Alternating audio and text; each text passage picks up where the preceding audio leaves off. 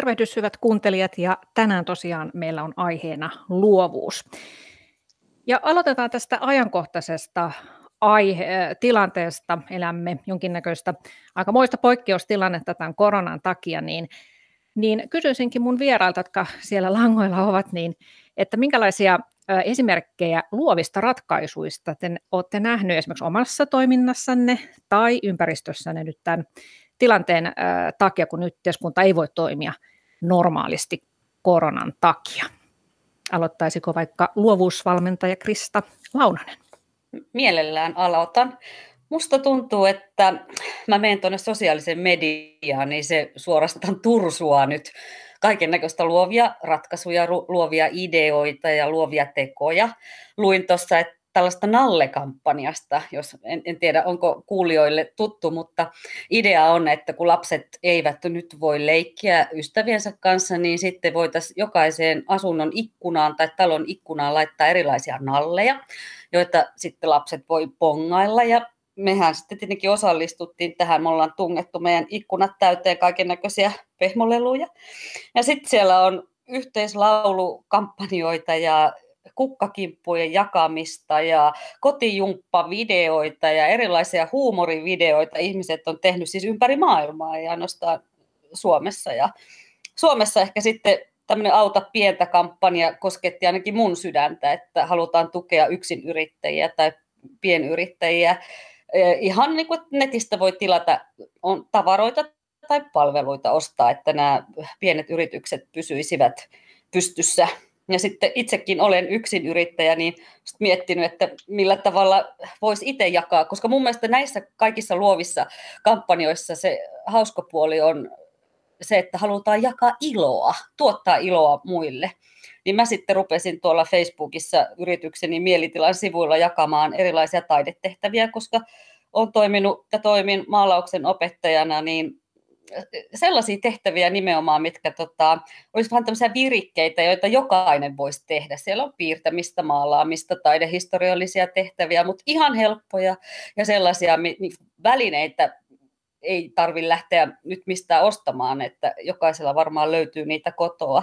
Mutta idea on se, että kokeiltaisiin ja heittäydyttäisiin ja katsottaisiin, että, että mitä taide voi antaa. Mä laitoin sinne otsikoksi että, tai hashtagiksi, että taidetta tylsyyttä vastaan. Että et jotenkin ihmiset ei kävisi toistensa kurkkuihin, vaan, vaan sen sijaan niin aktivoisi aivojaan ja kättään ja tekisi tämmöisiä luovia tekoja.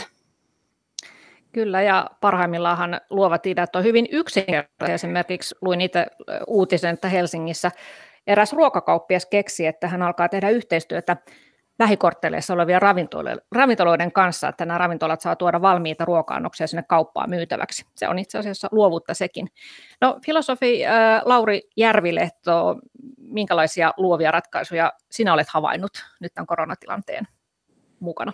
E-, ensinnäkin tietysti toi sosiaalinen media tuntuu olevan täynnä toinen toista veikeämpiä kaikenlaisia tosiaan meemejä että joku just kuittaisi, että meemien taso on ainakin parantunut, jos tässä kriisissä voi jotain positiivista löytää. Mutta sitten toinen asia, mikä minusta on niinku ihan olennainen, siis ihan niinku, no, niinku yhteiskunnallisestikin ajateltuna, on se, että ensin, ensinnäkin tavallaan on niinku tosi tärkeää tiedostaa, että meillä on meidän sukupolven ja varmaan edeltävänkin sukupolven niinku, suurin merkittävin niinku, globaali kriisi käsissä. Mutta sitten toisekseen niin kuin ymmärtää se, että se kriisistä niin tavallaan selviytyminen ei ole sitä, että mennään sellaiseen mahdollisimman niin kuin, Eh, säpäkkään siilipuolustusasemaa ja odotetaan, että kriisi menee ohi ja toivotaan, että jotain on vielä jäljellä, vaan ennemminkin nimenomaan siis se vaatii niin aika nopeata orientoitumista siihen, että miten me osataan toimia uudella tavalla nyt, kun maailma on ainakin hetkellisesti hyvin uuden näköinen ja hyvin todennäköisesti myös sen jälkeen, kun kriisi on ohi, niin maailma on monelta osin aika uudenlaisessa asennossa. Ja mua on itse asiassa niin kuin monta kertaa mietitty nyt tässä viimeisten parin viikon aikana se, että, että itse asiassa niin kuin nythän me ollaan siis monta vuotta puhuttu tästä tällaisesta niin kuin arkiluovuuden ja yrittäjämäisen toiminnan sisäisen motivaation ja itseohjautuvuuden niin teemoista eri konteksteissa, mutta usein sellaisessa niin vähän niin kuin tulevaisuushorisontissa, että sitten jonain päivänä niin kuin vaikka esimerkiksi työnteko on itseohjautuvaa. Ja sitten me mentiin niin kuin yhdessä viikonlopussa koko kansakunta siihen, että me joudutaan kaikki tavallaan niin kuin toimimaan tällä tavalla se on niin kuin, musta ollut niin tärkeä niin kuin, oivallus tässä. Tietysti mielessä kaikki suomalaiset työelämässä olevat ihmiset ää, on nyt ikään kuin tällaisessa niin startup-yrittäjämäisessä tilanteessa, jossa me ei oikein tiedetä, että miltä ensi viikko näyttää, puhumattakaan, miltä maailma näyttää puolen vuoden päästä, ja silti jotain tarvitsisi tehdä. Ja siinä mun mielestä just niin kuin tämän, tämän kauppiaan tyyppiset niin kuin, tapaukset, että se, että okei, että, niin kuin, että ei, vanha ei toimi, rutiinit ei toimi, mutta meillä on silti ihan valtavasti mahdollisuuksia edelleenkin niin kuin uudistamalla omaa toimintaa niin kuin, niin kuin pärjätä ja ehkä joiltakin osin niin kuin joissakin tapauksissa jopa niin kuin kukoistaa tässä tilanteessa. Mutta sitten se kolmas niin kuin, tavallaan observaatio on se, että sit mä ainakin huomaan, että, että niin meemien ohella niin mun tämmöinen niin digitaalinen kaista on täyttynyt tällaista kaikenlaista korona sitä ja korona tätä jutuista. Ja mä oon aika paljon esimerkiksi kaikki organisaatiot, joiden kanssa mä oon tekemisissä, mä oon niin yrittänyt alleviivata sitä, että, että ei pitäisi mennä sellaiseen, että nyt me kehitetään joku hieno koronatuote tai jotain muuta vastaavaa, vaan ennemminkin niin jos ajatellaan, että mikä tässä vähän niin kuin syvällisemmällä, ehkä filosofisemmalla tasolla, niin kuin tavallaan, että tässä tämän tyyppisessä maailmassa, niin mikä siitä niin kuin omasta osaamisesta olisi aidosti arvokasta iloa tuottavaa niin kuin toiselle ihmiselle. Ja tämä musta niin kuin palautuu vähän osittain kanssa mistä niin Krista puhuu, että esimerkiksi just se, että että me tarvitaan niin kuin enemmän kuin koskaan tällä hetkellä nimenomaan sellaista niin kuin sen arkiluovuuden ohella myöskin sellaista taiteellista luovuutta ja taidetta ja niin kuin laulua ja tanssia ja kaikkea sellaista, jos sen takia kun me kökitään täällä neljän seinän sisällä omien perheidemme kanssa, niin se, että me pystytään pitämään se elämä mielenkiintoisena virkkeellisenä, niin tässä on niin kuin, me ollaan kriisissä, me ollaan haastavassa tilanteessa, mutta tässä on valtavan paljon mahdollisuuksia myös, jos me nähdään nyt vasta ihan niin kuin nupulla olevia ensimmäisiä lähtöjä, kun me ollaan tässä nyt alkumetreillä. No entä sitten mainosuunnittelija Paavo Järvilehto, Laurin veli, niin tuota, minkälaisia ajatuksia sulla on herännyt koronatilanteesta suhteessa luovuuteen? No siis, että et jotenkin tuntuu tavallaan se, niin kuin ylipäänsä, että mikä luovuus tai mitä luovuudella pystyy saamaan aikaiseksi, on semmoinen niin tietyllä tavalla niin kuin sen konventioiden ja tavallaan toimintamallien murtaminen, että et, et, mikä usein tavallaan epäluovat ihmiset ei välttämättä niin kuin ole, on niin kuin millään tavalla niin kuin vähemmän luovia, vaan niillä ehkä ne pitää enemmän kiinni semmoista tietystä tavasta toimia ja ei tavallaan uskalla niitä lähteä rikkoon ja, ja, ja se mikä tavallaan niin kuin tässä kriisitilanteessa niin kuin, niin kuin tavallaan, että jos tästä haluaa löytää jotain positiivisia puolia, niin tämä kuitenkin asettaa tietyllä tavalla kaikki ihmiset siihen asemaan, että ne joutuu pysähtymään miettimään, että miten mä toimin ja miten asioita voi tehdä paremmin tai miten asioita voi tehdä toisella tavalla. Ja semmoisen niin niin kuin tavallaan rohkeuden ja kokeilukulttuurin näkökulmastahan niin kuin tässä on niin kuin hirveän hieno nähdä, miten ihmiset niin kuin heittäytyy siihen mukaan. Niin kuin, vähän niin kuin pakko on hyvä motivaattori.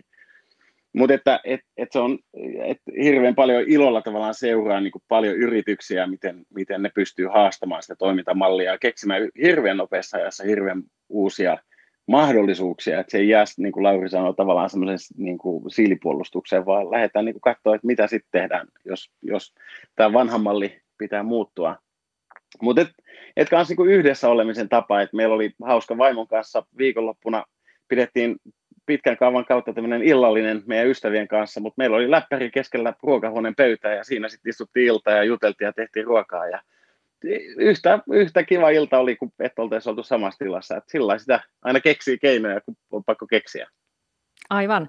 Ja mä oon itse ihailu opettajia, kun on seurannut tuota lasten koulunkäyntiä, niin ettei ole niin kuin tässä etäopetuksessa vaan tyydytty, että okei, lukekaa sivu se ja se ja, ja tuota noin, niin sitten lukekaa seuraavaksi nämä sivut, vaan on keksitty kivoja tehtäviä, että esimerkiksi äidinkielen opettaja antoi tehtäväksi, että menkää luontoon, ottakaa joku valokuva siellä, sieltä kännykällä ja kirjoittakaa siihen sopiva runo, tai, tai uskonnon tunnilla piti soittaa isovanhemmille videopuheluja, ja oli muitakin tämmöisiä lähimmäisen ilahduttamistehtäviä, että luovuttaa sekin. Matematiikan tehtäviä tehdään, tehdään leipomalla, ja, ja et, et, et se on kyllä hieno nähdä tosiaan, miten opettajat on tähän hypännyt Kyllä, mukaan. joo. Eli tosiaan aiheena luovuus ja, ja täällä ovat keskustelemassa luovuusvalmentaja Krista Launonen sekä mainosuunnittelija Paavo Järvilehto ja filosofi ja Lauri Järvilehto. Ja äh, Paavolta ja Lauriltahan on tässä alkuvuodesta ilmestynyt kirja Pim, olet luova. Te olette pohtinut myös oman työnne kautta äh, luovuutta ja sitä, että mit, mitä se luova prosessi oikeastaan tarkoittaa. Mutta miten, miten te oikeastaan tuota, voitaisiin lähteä määrittelemään tätä luovuutta? Tässä tuli hyviä käytännön esimerkkejä, että mitä, mitä kaikkea luovuuteen voi kuulua, mutta tota, se on vähän semmoinen sana, joka, jota usein niin toistellaan, että olkaa luovia ja nyt tarvitaan luovia ratkaisuja. Mutta miten te määrittelette sen? Mitä tarkoitetaan luovuudella? Mites äh, Lauri? No, semmoinen niin oppikirjamääritelmä, me kanssa, niin kuin, mistä me lähdettiin siinä kirjassa liikkeelle, on tämä, että luovuus on kyky tehdä jotain uutta ja tarkoituksenmukaista jossakin asiayhteydessä. Sitten mä tykkään myös aika paljon tällaisesta, mikä nyt hiljattain tuli tällaisessa myös niin kuin Stanfordin yliopiston luovuusverkkokurssilla, minkä mä tein tässä helmikuussa, niin oli se, että, tota, että tämmöinen niin kuin, kaksoismääritelmä, että mielikuvitus on kyky ajatella jotain, jota ei ole olemassa, ja luovuus on kyky soveltaa mielikuvitusta ongelmanratkaisuun niin kuin, musta siinä niin kuin tiivistyy just se, että yhtäältä niin kuin ihminen, niin kuin just Paavo sanoi, että, että tota, niin kuin luo, luovuus ja epäluovuus, että ihmisillä on niin kuin usein käsitys, että, että jotkut ajattelee olevansa luovia ja jotkut ajattelee, että ei ole luovia, vaikka itse asiassa kaikki on määritelmällisesti ollessaan elossa jollekin tavalla luovia mutta sitten ihmiset helposti jää niihin rutiineihin kiinni ja niin kuin tavallaan ajattelee päivässä toiseen samalla tavalla kuin on ajatellut edellisenkin päivinä. Vasta siinä vaiheessa, kun meillä on joku ongelma, mikä pitää ratkaista, niin siinä vaiheessa ihminen vasta alkaa niin kuin haastaa ja kyseenalaistaa niitä omia rutiineja. Ja nythän me ollaan siis kansakuntana ja maailma, maailmana sellaisessa tilanteessa, että ihan yleisesti ottaen meidän täytyy haastaa niitä meidän rutiineita. Ja sitten se kyky niin kuin mielikuvituksen soveltamiseen, eli se, että me osataan ajatella jotain, mikä on eri tavalla kuin ennen, ja sitten tuoda se vielä käyttöön jollakin tavalla, niin se mun mielestä aika hyvin niin summeeraa sen, mistä luovuudessa on kysymys. No, onko sitten mikä tahansa hyvä idea, että hei, tämän voisi tehdä vaikka tälle uudella tavalla, niin onko mikä tahansa idea, uusi idea luova, vai pitääkö siihen sisältyä nimenomaan se, että sillä idealla on jokin käytännön merkitys? Että joku vielä niin kuin osaa laittaa sen oikeasti käytäntöön. Tavallaan siihen kuitenkin liittyy jonkinnäköinen viitekehys, että ketkä sitä tarkastelee. Ja sen kautta tavallaan, että, että jos mä piirrän jonkun sutun paperille, niin se, vaikka se olisi uutta ja hienoa, niin se ei välttämättä ole luovaa siinä mielessä, että se ei ole ikään kuin hyödyllistä tai, tai jonkun tarkoituksen mukaista. Et sen, sen takia tavallaan niin kuin mikä vaan asia ei välttämättä ole luovaa, vaikka se olisi uutta. Et se, se tietyllä tavalla vaatii semmoisen ajatuksen niin ongelmanratkaisusta tai jostain pyrkimyksestä kohti jotain, jotain ikään kuin hyödyllistä. Et siinähän niin kuin ihminen on niin kuin fantastisen hyvä ikään kuin hahmottamaan ympäristöä, näkemään niin kuin kiven ja, ja kepin ja alkaa miettiä, että hetkonen, jos nämä laittaa yhteen, niin siitä voisi syntyä jotain, vaikka kirves. Ja, ja sen kautta, niin kuin, että meillä on semmoinen hirveän synnynnäinen kyky hahmottaa meidän ympäristöä ja tehdä tämmöisiä ajatuksia ja, ja lähteä kokeilemaan niitä ja, ja lopputulos sitten niin päätyy johonkin, joka hyödyttää meitä. Ja, ja niin kuin, tämä on tavallaan semmoinen taito, mikä on hirveän synnynnäinen, hirveän niin kuin, iso osa sitä, mitä on ikään kuin olla ihminen. Ja, ja, ja se, että mikä tavallaan siinä usein jarruttaa, on nimenomaan se, että, että, että ei uskalla lähteä katselemaan ympärille, ei uskalla tavallaan niin kuin kokeilla ja vähän niin kuin pelkää semmoista, että pelkää nyt sitä vaihtoehtojen kirjoa niin kuin edessä niin kuin kaikissa tilanteissa. Mä, mä kyllä allekirjoitan sekä Paavon että Laurin määritelmät, mutta, mutta musta tämä on tosi hauska ja tärkeä osa luovuuskeskustelua, koska luovuuden määrittely on on, mä oon varmaan lukenut kymmenen, jos sen sata eri määritelmää luovuudesta, ja ne on kaikki niin kuin eri luovuustutkijoiden. Ja, ja musta tuntuu, että luovuustutkijat yhä edelleen vähän kiistelee siitä, että mitä niin kuin luovuus oikeastaan on. Mutta sitten mä itse opetuksissa ja omassa luovuus lähtee kädessä, käsistä kirjassa, niin on käyttänyt semmoista määritelmää, joka itse asiassa summaa sekä Paavon että Laurin kaikki toi, mitä te äsken puhuitte. Ja se on semmoinen määritelmä, minkä suurin osa luovuustutkijoista myös allekirjoittaa. Ja se menee niin, että luovuus on rohkeutta, kykyä ja asenne luoda jotain uutta, joka on käytännöllistä, hyödyllistä ja tai merkityksellistä. Eli se on just se, että se suttu ei vielä ole varsinaisesti luovuutta, paitsi jos se on jollekin käytännöllistä, hyödyllistä ja tai merkityksellistä. Mutta, mutta tota, toinen, mitä mä aina käytän luovuus niin kuin määritelmässä, kun tähän nyt ehkä tarvitaan paperia ja kynnää, mutta musta on kauhean hyvä suomen kielen sana luovuus, koska jos siitä ottaa sen keskellä olevan veen pois, niin jää luovuus. Ja se on oikeastaan niin kuin vielä puristetumpi mm. luovuusmääritelmä. No sä Krista Launonen puhut paljon arkiluovuudesta. Mitä, mitä se on? No se ei mun mielestä kauheasti eroa siitä taiteellisesta tai jotenkin korkeammasta luovuudesta. Että mä en lähde hirveästi erottelemaan sitä.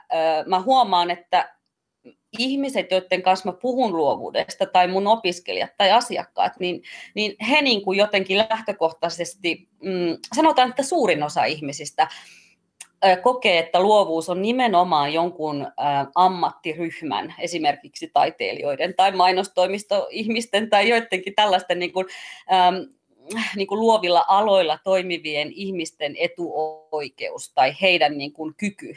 Ja, ja sitten pitää niin kuin lähteä määrittelemään sitä uudestaan ja, ja kiinnittää huomiota siihen niin kuin ihmisten arkeen, että hetkinen, milloin sä käytät luovuutta, että me kaikki ratkotaan päivän aikana niin kuin erilaisia meidän eteen tulevia haasteita ja, ja asiakkaiden ongelmia ja me vapaa-aikana kudotaan sukkia ja laitetaan ruokaa ja leivotaan ja, ja kaikissa me käytetään luovuutta. Se, että mikä se lopputulos sitten on tai ketä se hyödyttää tai kuinka monelle ihmiselle se on merkityksellistä, niin sitähän tuossa määritelmässä ei niin kuin kerrota, vaan puhutaan, että se on sitä luovuutta, mikä sinussa on, mitä sä käytät. Ja, ja mä oon ehdottomasti Laurin ja Paavon kanssa samaa mieltä siitä, että me ollaan jokainen luova ihan varmasti ollaan. Se, käytetäänkö me sitä luovuutta ja toinen asia, että ollaanko me tietoisia siitä meidän omasta luovuudestamme. Että ehkä tämä koronakriisi, tämä on ihan hirveä asia, mutta että jos taas mietitään niitä hyviä puolia, niin yksi on se, että me ehkä tullaan enemmän tietoiseksi siitä, että miten ja milloin me ollaan luovia ja miten me sitä käytetään. No nyt me päästäänkin sitten tähän seuraavaan äh, tuota noin, niin askeleeseen tässä teemassa, eli että jos me kerta kaikki ollaan luovia, niin miten me löydetään se luovuus itsestämme, niin voitaisiin eka puhua siitä niin kuin ideoinnin äh, prosessista. Usein jos jos pysähdytään oikein, että hei nyt, nyt meidän pitää keksiä uusia ideoita, nyt ruvetaan miettimään, niin on sellainen olo, että no ei, ei nyt minkäänlaista inspiraatio päällä, pää on tyhjä, en mä keksi mitään uutta, ja jos tuleekin jotain mieleen, niin joku on jo tehnyt sen, ja sitten vähän tulee sellainen lamaantunut fiilis. Niin miten, mitä neuvoisitte tällaiseen tilanteeseen? Me, meidän kirjassahan me jaksotettiin tämä koko luova prosessi niin kuin viiteen erilaiseen osa-alueeseen. Ja just se lamaannus, tai sanotaan, että jos puhutaan niin teoksen synnyttämisestä, niin valkoisen paperin kammo, Eli se semmoinen niin kyvyttömyys niin päästä liikkeelle uuden tekemisen kanssa, niin usein syntyy siitä, että, että meidän vertailukohtana sille omalle tekemiselle on yhtäältä olemassa olevat niin kuin, tällaiset mestariteokset, ja sitten myös toisaalta sitten tietenkin niin kuin luovilla aloilla toimivilla ihmisillä niin myös oma-aikaisempi työ. Ja nyt jos ajatellaan vaikka on vaikka taidemaalaria, joka niin kuin mielessä on se, että pitäisi synnyttää joku upea äh, maalaus, ja sitten sä sutaset vähän jotain maaliin johonkin kankaalle, sehän näyttää ihan typerältä. Ja sitten kun siinä kohtaa niin kun alkaa heti iskeä se semmoinen arvosteleva mieli tai semmoinen itsekritiikki, että ei tässä tule mitään, niin se niin kuin loppuu kuin seinään. Ja tämä sama pätee ihan samalta niin kuin ideointiin, tai vaikka ihan just tässä nykytilanteessa siihen, että no mitä tässä nyt oikein pitäisi tehdä, kun mikään ei kuitenkaan toimi, ei tästä kuitenkaan mitään tule ja äh. Ja sen takia niin kuin, siinä niin kuin luovan prosessin alkuvaiheessa, me Paavon kanssa kirjoitettiin sen kirjaan, puhutaan niin kuin, niin keräämisvaiheesta, niin pitäisi kyetä niin kuin, tavallaan vaan sivuttaa se itsekritiikki ja niin kuin hyväksyä tavallaan se, että, että itse asiassa niin kuin, että kukaan ihminen ei keksi yksinomaan hyviä ideoita, vaan tällaiset, etenkin tällaiset niin kuin luovat nerot, niin ne on kyvykkäitä generoimaan valtavan määrän ideoita, joista ne sitten valitsee ne niin kuin parhaat päältä, joista sitten tulee niitä hyviä ideoita. Ja sen takia se itsekritiikin niin kuin sivulaittaminen on ensiarvoisen tärkeää. Jos kohta helpommin sanottu kuin tehty sen takia, että meissä kaikissa asuu se sellainen itsekritiikin peikko. Ja etenkin jos on tottunut elämään sillä tavalla, että ne rutiinit on toiminut hyvin omassa elämässä ja ne on kannattanut elämää, niin on vielä vaikeampaa päästä sieltä, että no nyt mun pitäisi sitten niinku rikkoa se, mikä on ollut musta hyvää ja kaunista, niin miten ihmeessä se niitä päästään eteenpäin. Ja sen takia niinku se keräämisvaiheen niinku työkaluina me on nähty enemmän tällaiset niinku ihan siis konkreettisesti kerääminen, että kaikilla ihmisillä syntyy ideoita päivän mittaan vaikka millä mitalla, uh, mutta jos me ei poimita niitä ylös eli kirjoiteta niitä talteen, niin ne ideat haittuu taivaan tuuliin. Ja siis tämmöinen klassikko, että jos idea on hyvä, niin kyllä minä muistan sen aamullakin, ja fakta on, että no et kyllä todellakaan muista. Ja sen takia niin kuin ideoiden ylöskirjoittaminen on ihan ensiarvoisen tärkeää. Tällä hetkellä mä niin kuin suosittelisin, että joka ikinen ihminen kaivasi jostain muistivihkoja ja vaan kirjas ylös heti, kun tulee mitään pieni, pienimpiäkään oivalluksia, että miten asiat kannattaisi niin kuin järjestää. Ja sitten toinen juttu on virikkeiden hakeminen. Eli me, niin kuin, mä olen monta vuotta sanonut, kun minulta on kysytty erilaisissa konteksteissa, että mikä on niin kuin, paras luovuustyökalu. Ja mä sanon, että, että lue paljon ja matkusta.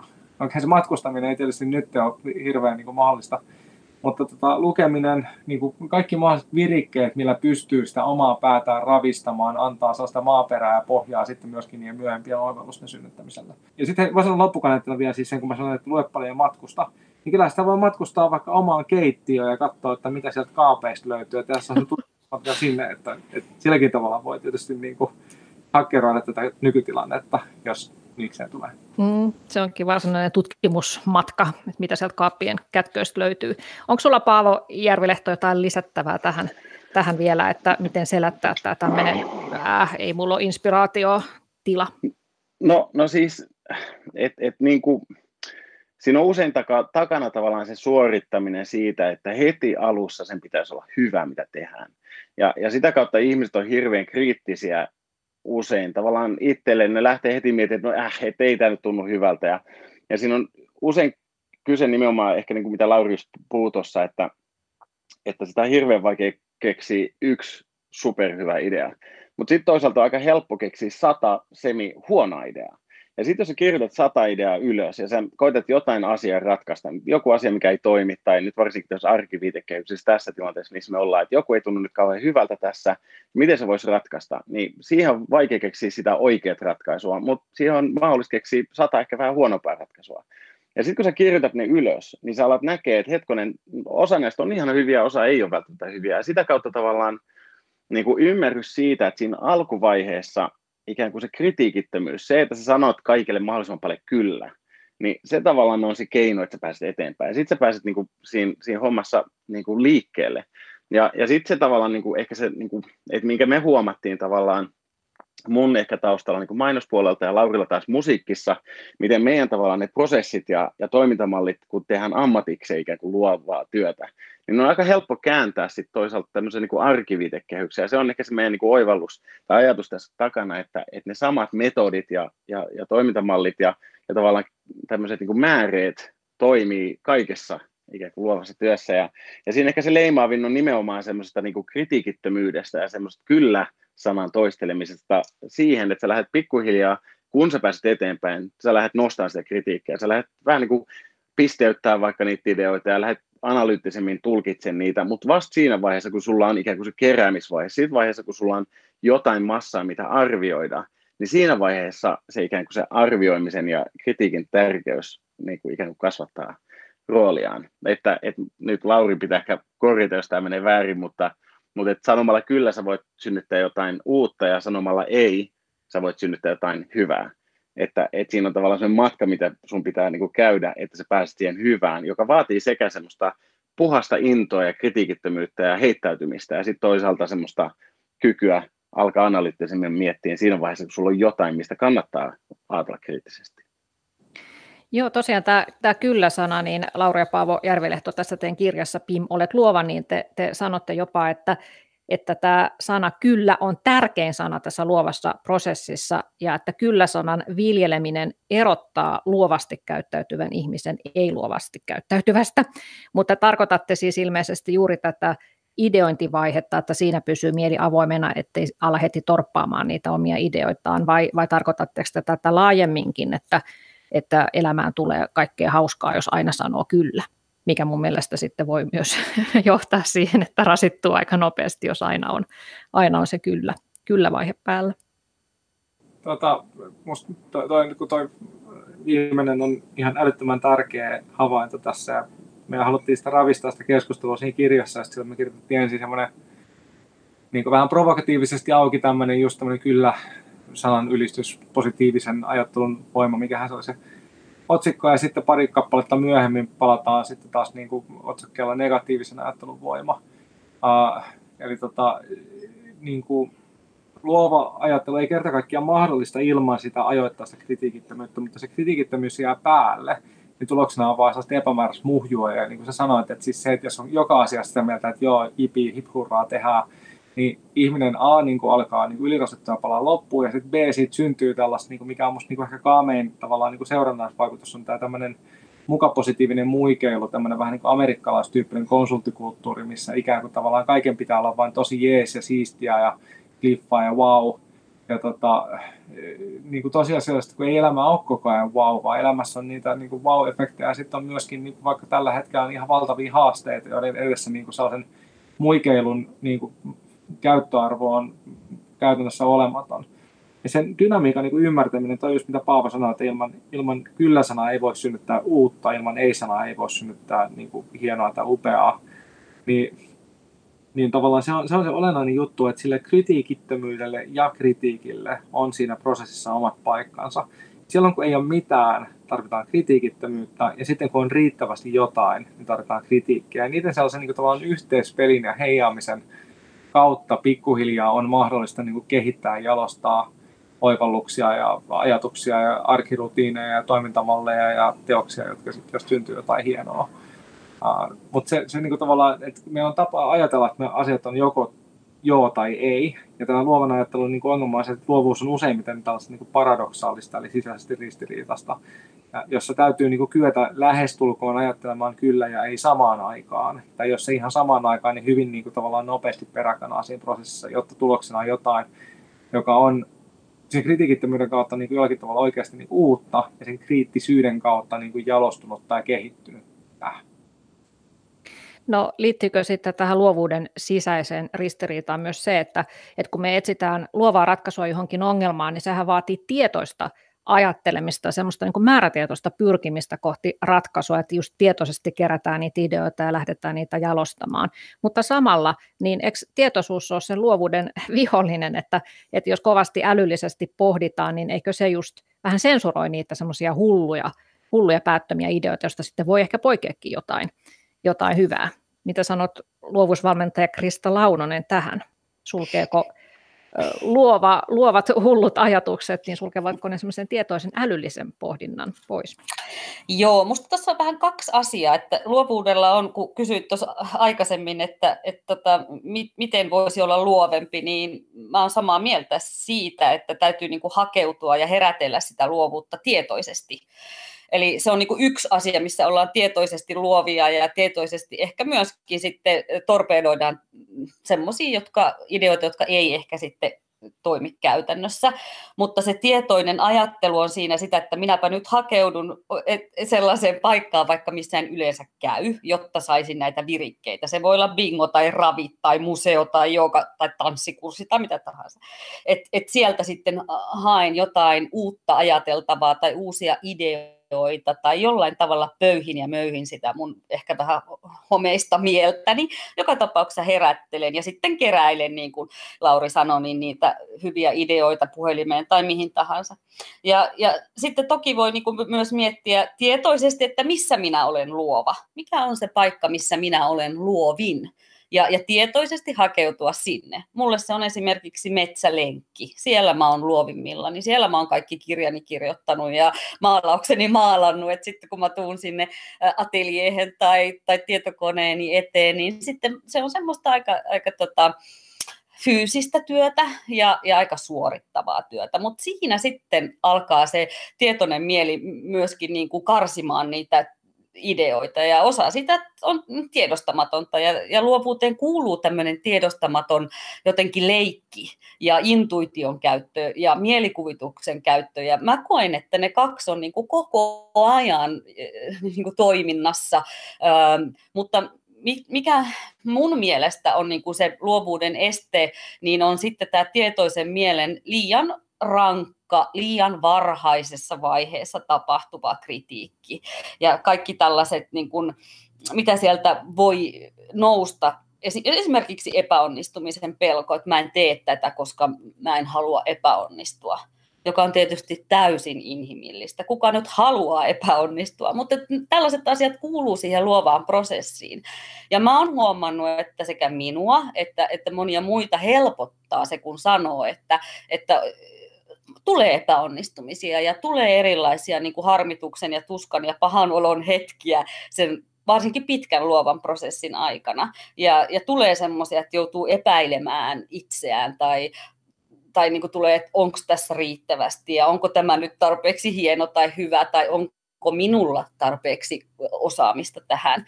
Ja sitten niistä kuopista pitäisi niin kuin ryömiä tai hyppiä tietoisesti jotenkin pois ja hyväksyä se, että tämä on osa tätä matkaa. Mutta toi on äärimmäisen mielenkiintoinen toi tietoisen ja tiedostamattoman ajattelun leikki, mitä siellä tapahtuu. Ja osittainhan tämä on tutkijoillekin vielä vähän epäselvää, että mitä siellä tiedostamattomassa mielessä tapahtuu. Mutta mut yksi hirveän hauska leikki, luovuusleikki, jota harrastan itsekin ja suosittelen muille, on nukkuminen. Eli niin kuin silloin se alitajunta vasta töissä onkin. Että jos haluaa olla luova tai ratkaista joku luova ongelma, niin, niin kannattaa mennä nukkumaan. Ja nythän sinne on oikein hyvät puitteet. Kukaan ei saa tiedä, tietää, vaikka käyt päiväunilla etätöissä. Että siitähän ei jää nyt kiinni, että hyödyttäisi kaikki mahdollisuudet sille, että antaisi alitajunnan ratkoa niitä ongelmia. Sieltä niin. voi pulpahdella vaikka mitä jännittävää. Aivan, että aivothan ei ole koskaan tuota lepotilassa, vaan ilmeisesti työstävät jatkuvasti kaikkea sitä dataa, mitä sinne on laitettu. Mitä te Paavo ja Lauri Järvilehto sanotte tästä intuition roolista luovassa prosessissa, että kun jokuhan saattaa sanoa, että hei, tai sanoo tietävänsä ikään kuin intuitiivisesti, että miten tässä asiassa pitää nyt edetä, mutta eikö se intuitio periaatteessa vaan siis, että se ei ole mitään mystistä, mystistä tietoa, vaan se on, on tuota, se koostuu sun edellisistä kokemuksista, se on sitä sun kokemustietoa, että miten ehkä joskus vastaavissa tilanteissa on toimittu. Mä, mä tein itse asiassa mun postdoc-tutkimuksen koskien intuitiivista ajattelua ja kirjoitin sitten kirjankin tässä viitisen vuotta sitten.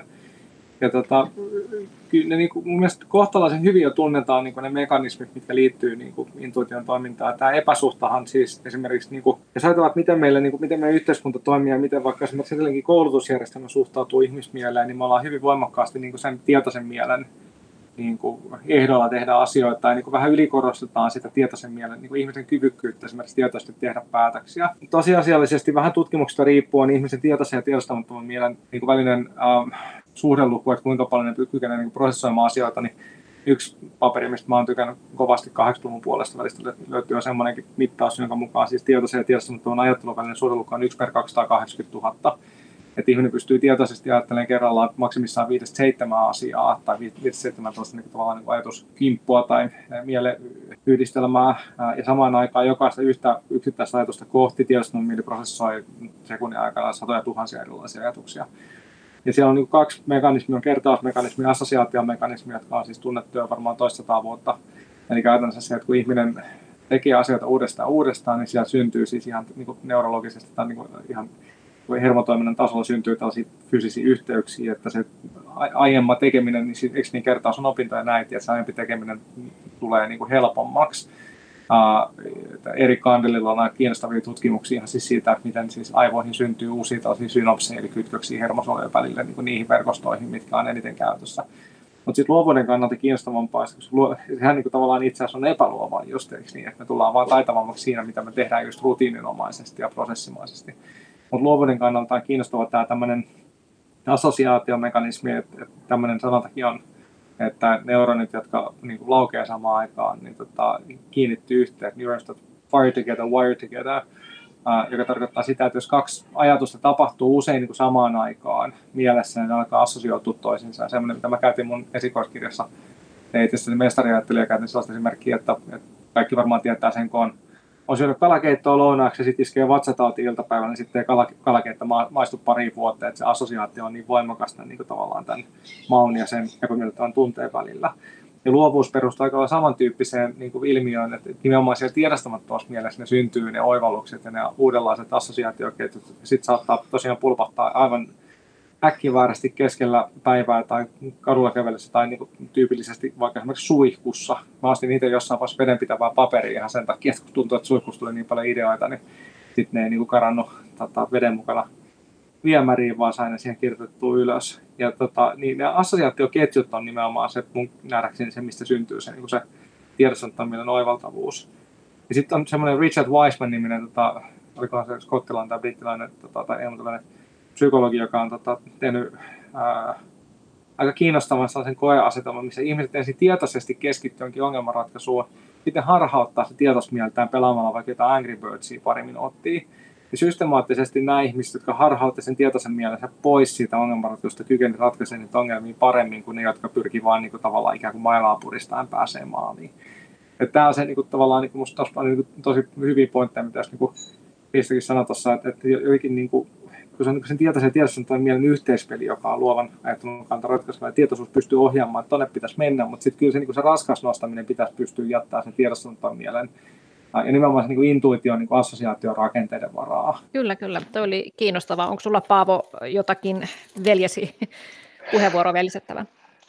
Tota, en mä tiedä, osaako tuohon mitään enää lisätä, mutta tota, niin kuin, että, että semmoinen intuitio ja se, niin kuin, että, että miksi jotkut on tosi paljon rikkaampia kuin toiset, niin ainakin omakohtaisesti mä oon niin kokenut sen niin, että, että ne ihmiset, jotka on kauhean idearikkaita, ne on kauhean perehtyneitä aina siihen asiaan, ne on kauhean innostuneita ja kiinnostuneita siitä asiasta, että jos kuuntelee niin kuin huippuohjaaja, elokuvaohjaaja Quentin Tarantino, niin se on nähnyt kaikki elokuvat, mitä varmaan maailmassa on tehty, ja, ja niin kuin ihmisillä ihan niin kuin tavallaan, ketä tulee vastaan, että ni, niin kuin niitä yhdistää se tietyllä tavalla se perehtyminen, ja me aika paljon viitataan tuossa monta kertaa meidän tuossa kirjassa tota, tämmöisen Austin Kleonin Still Like an Artist-kirjan, Varasta kuin taiteilija, mikä se vähän niin kuin ajatus on siinä se, että, että harvoja asioita, jos mitään, on koskaan luotu tyhjästä, että kaikki on ikään kuin semmoista yhdistelyä, niin kuin asioiden törmäyttämistä toisiinsa, ja, ja, ja sen kautta tavallaan niin kuin että se intuitio ja se semmoinen kuin rikkaus siellä sen kautta, että sä oot ikään kuin nähnyt ja altistunut asioille, mistä Laurikin puhui ja, ja aiemmin tavallaan siitä, että et koe asioita ja näe asioita, niin se on sitä, mikä niin rikastaa sitä semmoista niin taustaprosessia, sitä ajattelua siellä niin takana. Ja sitten kun sulla on joku ongelma, niin yhtäkkiä sieltä pulpahtaa joku asia, mihin sä oot altistunut. Ja, ja niin kuin, et sen takia sen tärkeys, että sä oot kiinnostunut ja sä perehdyt, että jos sulla on joku ongelma jossain asiassa, niin se, että sä koetat lähteä niin kuin niin kuin immersoitumaan, niin kuin perehtymään siihen asiaan mahdollisimman niin kuin monelta puolelta. Ja jätät sitten, annat sille tavallaan sitä tilaa, niin kuin, että Krista puhui nukkumisesta, ja annat siihen niin kuin, tavallaan sitä ilmaa, niin sitten sieltä intuitiosta alkaa niin syntyä näitä synapsien yhdistymisiä, niitä ajatuksia alkaa linkittyä toisiinsa, ja sieltä pullahtaakin jotain ihan uutta, vaikka se on vain vanhoja asioiden yhdistelmä. No sä oot Paavo itse mainossuunnittelija, ja se mainossuunnittelijan työ on kai oikein perikuva sellaisesta luovasta työstä, jossa pitää niin kuin, niitä ideoita putkahdella, muuten ei synny hyvä, hyvää jälkeä. Mutta kun me puhutaan luovuudesta, niin äh, mitä sitten, jos on töissä vaikka hampurilaisravintolassa, siellä vääntää hampurilaisia ja se työprosessi on tosi strukturoitu, niin voiko teidän mielestä kaikkea, mitä me nyt tässä puhutaan, niin soveltaa ihan mihin tahansa työhön ja minkä tyyppiseen äh, ihmiseen tahansa? No siis mun mm. mielestä tämä hetki, missä me nyt eletään, on tavallaan ihan hyvä esimerkki siitä, että, että ehdottomasti voi. Että, että niin kuin kaikkia asioita periaatteessa, missä roolissa tahansa me ollaan, niin, niin kysehän on siitä, että me toistetaan tiettyjä tapoja toimia päivässä toisiaan. Nyt niin kuin kauppiat on keksinyt, että mun mielestä oli joku yksittäinen kauppias, joka laittaa tämän screenin siihen eteensä ja näin niin kuin ikään kuin suojelee ja tekee itselleen niin kuin vähän mukavamman työympäristön siinä kaiken, kaiken keskellä, niin, niin tavallaan ne on niin kuin esimerkkejä siitä, että tämmöiset oivallukset syntyy ihan varmasti ihan kelle tahansa, jos ihmiset on ikään kuin pitää silmänsä auki tavallaan mahdollisuuksille. Joo, mä oon samaa mieltä. Mä voisin ehkä tässä siteerata tota, ehkä maailman tunnetuinta luovuustutkijaa, yhdysvaltalaista Mihail Csikszentmihalta, joka, jonka teesi on oikeastaan semmoinen, että nauti siitä, mitä teet tee sitä, mistä nautit. Musta se on hirveän hienosti sanottu. Kyllä. No, mikä sitten, tässä oli myös puhetta siitä, että jotkut vaikuttavat olevan idearikkaampia ja luovempia kuin toiset, niin mistä se johtuu? Eli oikeastaan voisi muotoilla sen kysymyksen niin päin, eli mikä meissä sitten joskus estää sen luovuuden virtaamisen? Saanko mä jatkaa? Aloita vaan. Mä, mä tungen itseni tähän väliin ihan sen takia, että tämä on mun ehdoton suosikkiaihe tällä hetkellä luovuudesta. Luovuus on niin valtavan iso asia, että sitä pitää jotenkin aina palastella ja miettiä, että mistä, minkä palasen käsittelyä mä aloittaisin tai perehtyisin. Ja tällä hetkellä luovuuden estot on mun suosikki ehkä just sen takia, että siihen liittyy paljon paradokseja ja sitten siinä joudutaan ja päästään kaivamaan ihmisen niin kuin mieltä ja sielua. Ja tämä on tietysti aihe, joka sitten saattaa joskus aiheuttaa semmoisia defenssejä, että ihminen kokee, että hei mä en halua tänne, mä en tykkää tästä aiheesta ja miksi sä kysyt tuollaisia kysymyksiä. Ja silloin oikeastaan mun vastaus on, että okei, nyt ei ole se oikea hetki lähteä kaivamaan sitä sielua ja mieltä, ja se on ihan ok, mutta jos tuntuu, että on valmis, niin sitten sitten sieltä löytyy vaikka mitä kivaa. Ja ehkä suurin este luovuudelle on tosiaan erilaiset pelot. Mitä me pelätään, niin se lista on niin loputon, että mulla meni sitä radiolähetys pelkästään niin kuin luettelemiseen, että just epäonnistumista ja kasvojen menettämistä ja siellä on niin, kuin niin paljon kaiken näköistä. Ja monesti siellä sitten sen pelonkin takana on vielä semmoinen ehkä tunteista hirvein, eli häpeä. Eli ei haluta tulla häväistyksi tai naurunalaiseksi. Ja tämä on kaikki ihanan inhimillistä. Hirveän usein ihmiset erilaisissa tutkimuksissa, kun on kysytty, että, että miksi et ole niin luova kuin voisit olla, mikä estää luovuuttasi, niin vastaus on, että mulla on kiire ja stressi. Ja mä uskon, että se on ihan todellista. Mä en niin kuin millään tavalla halua väheksyä sitä, että se on todellista. Kiire ja stressi meillä on tässä niin kuin varsinkin työssä käyvillä ja ruuhkavuosia elävillä etenkin. Mutta joskus tämä kiire ja stressi voi olla, nyt tulee ruma sana, tekosyy ää, sille, että siellä oikeasti takana onkin nämä pelot ja häpeän tunteet ja ehkä jotkut epämiellyttävät kokemukset, joista niin kuin, mä en nyt ota Freudia tähän keskusteluun, mutta hirveän usein se liittyy jotenkin siihen lapsuuteen ja ehkä kouluun tai jonkun tämmöisen auktoriteetin mm, antamaan epämiellyttävään palautteeseen, kritiikkiin ja just näihin luokan edessä häpäisemiseen. Että et joku tällainen saattaa sieltä punkea sitten niin kuin esille. Ihminen itse on ehkä unohtanut tämän kokemuksen, mutta tota, kyllä se keho muistaa ja joku siellä kehossa muistaa. Mä törmään tähän niin maalauksen opettajana sillä tavalla, että kurssille saattaa tulla joku iäkäskin ihminen, joka kertoo, että hän on pitkään, pitkään halunnut aloittaa maalausharrastuksen, mutta että hän ei ole uskaltanut. Ja, ja sitten kun sitä tarinaa lähdetään siinä kaivelemaan, niin paljastuu tämmöinen joku epämiellyttävä kokemus, että hänet on esimerkiksi nolattu luokan edessä, että katskaapa miten huonon ö, pihlajan Marjan Liisa piirsi. Ja, ja tämä kokemus on kestänyt, tai tämä tilanne on ajallisesti saattanut kestää 30 sekuntia, mutta sen negatiivinen vaikutus sen ihmisen elämään ja luovuuteen on saattanut olla 30 vuotta.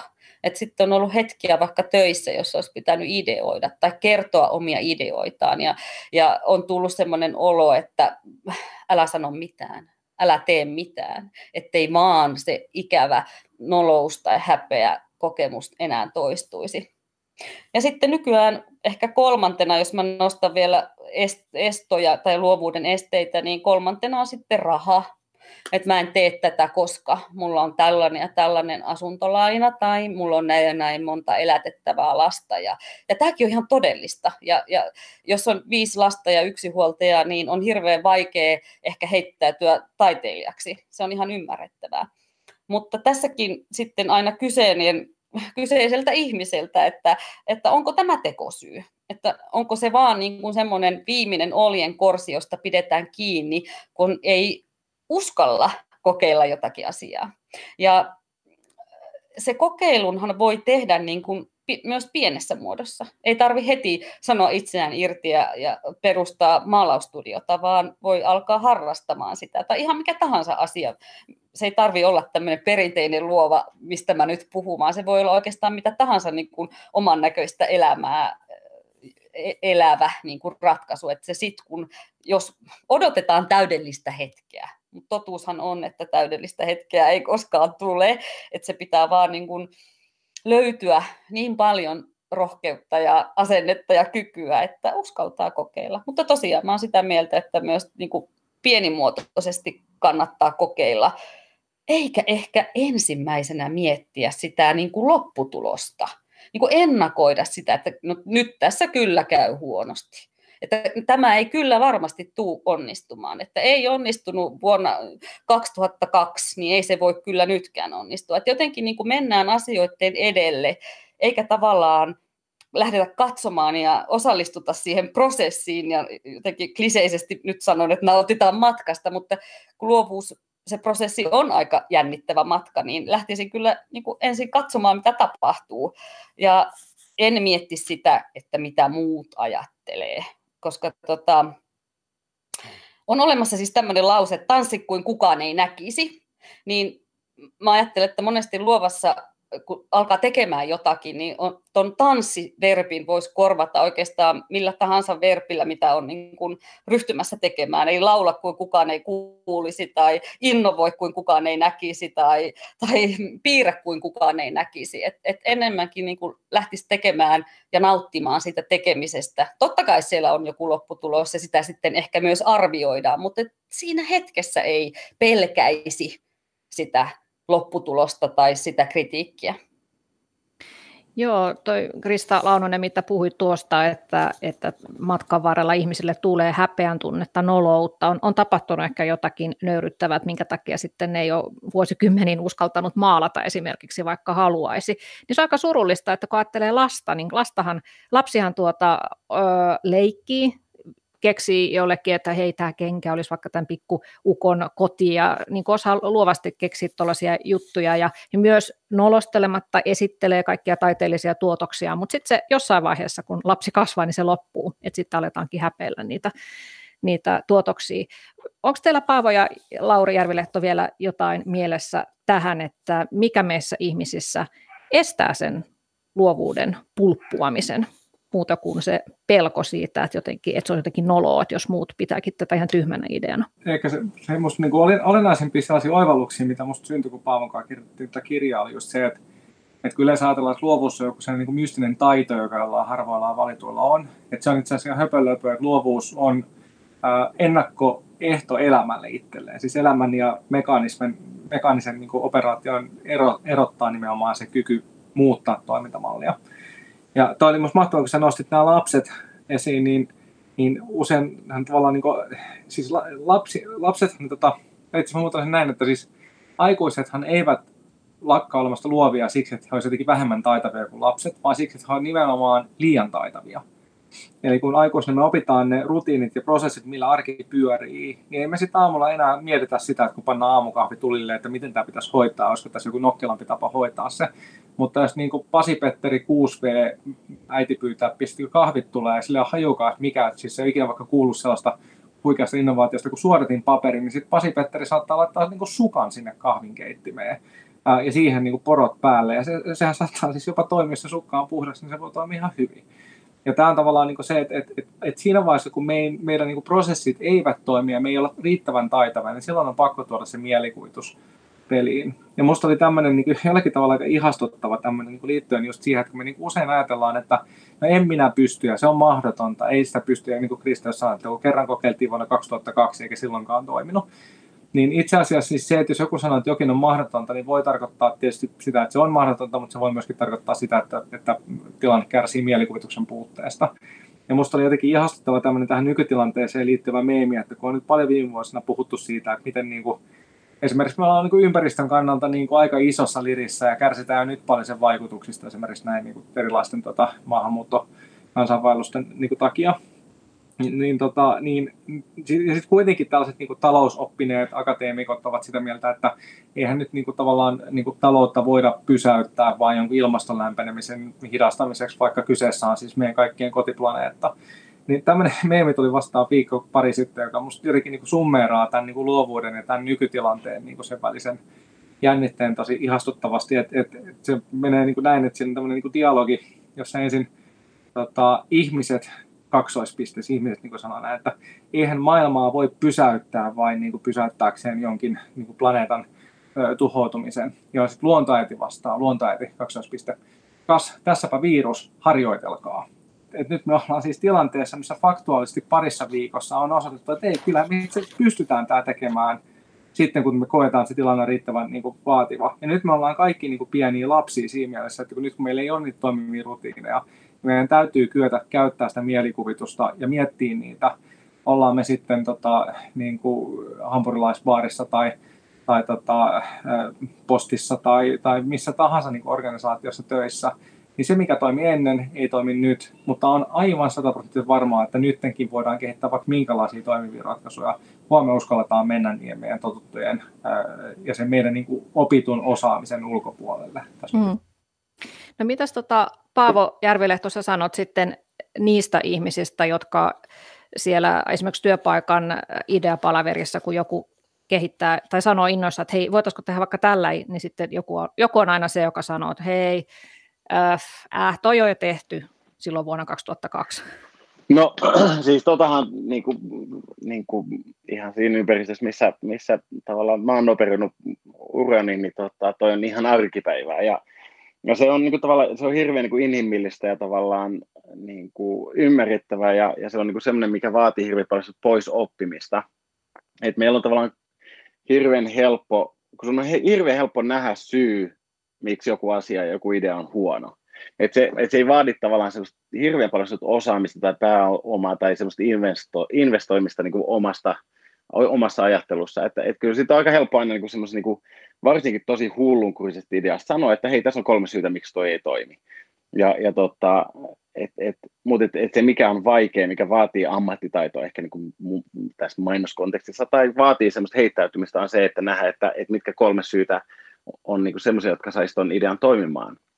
Et se on hirveän helppoa ja hirveän semmoinen intuitiivinen tapa, niin kuin, niin kuin on sanonut ääneen, se ensimmäinen ajatus, joka tavallaan ampuu alas jonkun toisen heittämän idean. Ja, ja niin kuin mun mielestä Krista puhuu hirveän hyvin mun mielestä just siitä häpeästä ja pelosta ja siinä on tavallaan, että, että kun sä heität idean, tai just, just mitä, mitä sanot, niin kuin, että tanssi kuin kukaan ei näkisi, niin tavallaan siinä on niin kuin ehkä se, että, että, että niin kun sä sanot joku idea, niin se todennäköisesti on aika tyhmä kuulonen idea niin kuin aluksi. Mutta sitten kun sitä alkaa miettimään ja sitä alkaa pyörittelemään ja sitä lähtee kehittämään, niin yhtäkkiä se johtaakin johonkin hirveän hauskaan ja, ja niin kuin, niin kuin hedelmälliseen. Niin kuin mistä mä joskus aiemmin olen sanonut, mentiin mun nuorimman tytön kanssa tota, kauppaan – ja sitten vaan heitti siinä matkalla, että hei, että, että isi, että mitä jos tehtäisiin niin, että ostetaan vain keltaisia asioita. Ja se on niin kuin hirveä hölmö idea, että jos menen kauppaan, niin mä ostan vain keltaisia asioita, koska mä oon älykäs niin kuin aikuinen ihminen, vaan mä ostan niitä asioita, mitä tarvii ostaa. Mutta sitten mä sanoin, että no kokeillaan, että katsotaan mitä siitä tulee. Ja sitten mentiin kauppaan ja sitten ostettiin keltaisia asioita ja ostettiin ihan oikeita ruokaa, se mitä piti ostaa, mutta meillä oli ihan tavattoman hauskaa se tavallaan niin kuin kerta, kun me oltiin kaupassa. Ja, ja tuossa mm, niin kuin, tavallaan se, se niin kuin, lapsen semmoinen kyky olla niin kuin, että mistä Lauri puhui, että ei ole tavallaan semmoisia konventioita, että ei ole niitä tapoja, miten pitää aina toistaa ne samat asiat, vaan pienellä muutoksella, joka on aluksi tosi hölmön kuulonen, yhtäkkiä sä voit kääntää sen asian niin kuin hirveän yllättävä ja itse asiassa aika hauskan tapa. Ei, ei olla sen jälkeen niin kuin ostettu muun verisiä, mutta tarkoitus olisi jossain vaiheessa kokeilla sinisiä tai ruskeita. No niin, toi on hauska. Tota, mä kerron tähän ihan loppuun tämmöisen esimerkin siitä, miten meissä kaikissa piilee melkoinen luovuuspotentiaali. Tämä esimerkki on Krista Launonen sun kirjasta Luovuus lähtee käsistä. Sä kerrot siinä semmoisen hauskan harjoituksen, jossa otetaan mikä tahansa kirja tai lehti käteen ja poimitaan sieltä sattumanvaraisesti kolme sanaa. Ja niiden sanojen ympärille pitää sitten muodostaa muutama lause tai runo. Ja sä teetit kerran tämän harjoituksen nelikymppisellä enimmäkseen fyysistä työtä tekevällä miehellä, joka ei ollut kirjoittanut mitään luovaa sitten ylioppilaskirjoitusten, ja silloinkin hän oli kirjoittanut Natosta. Ja tota, nyt, hän, nyt hän sitten oli valinnut aikakauslehdestä sattumanvaraisesti kolme sanaa, ja ne sanat olivat pidentyneet, Jumala ja aika. Ja muutamassa minuutissa hän kirjoitti tämän lauseen. Jos Jumala on olemassa, onko aika, jota täällä vietämme, meitä vai Jumalaa varten? Syntilistamme ovat vain pidentyneet tätä pohtiessa. Minusta oli niin, niin huikea esimerkki siitä, että tämäkin ihminen niin on tietämättään näin luova. Joo, kyllä. Ja tota harjoitusta mä teetän lähes aina mun opiskelijoilla. Ja ne tarinat ja aforismit on niin huikeita, että mulla aina kulkee niin kuin kylmät väreet. Mä aina odotan niitä. Kyllä. Kiitoksia. Aika loppuu tähän, niin Krista Launon, Launonen ja Lauri ja Paavo Järvilehto, kiitoksia teille tästä luovuuskeskustelusta ja oikein luovia aikoja tästäkin eteenpäin teille. Kiitos. Kiitoksia. Ja kiitos teille myös hyvät kuuntelijat ja mukavaa päivänjatkoa.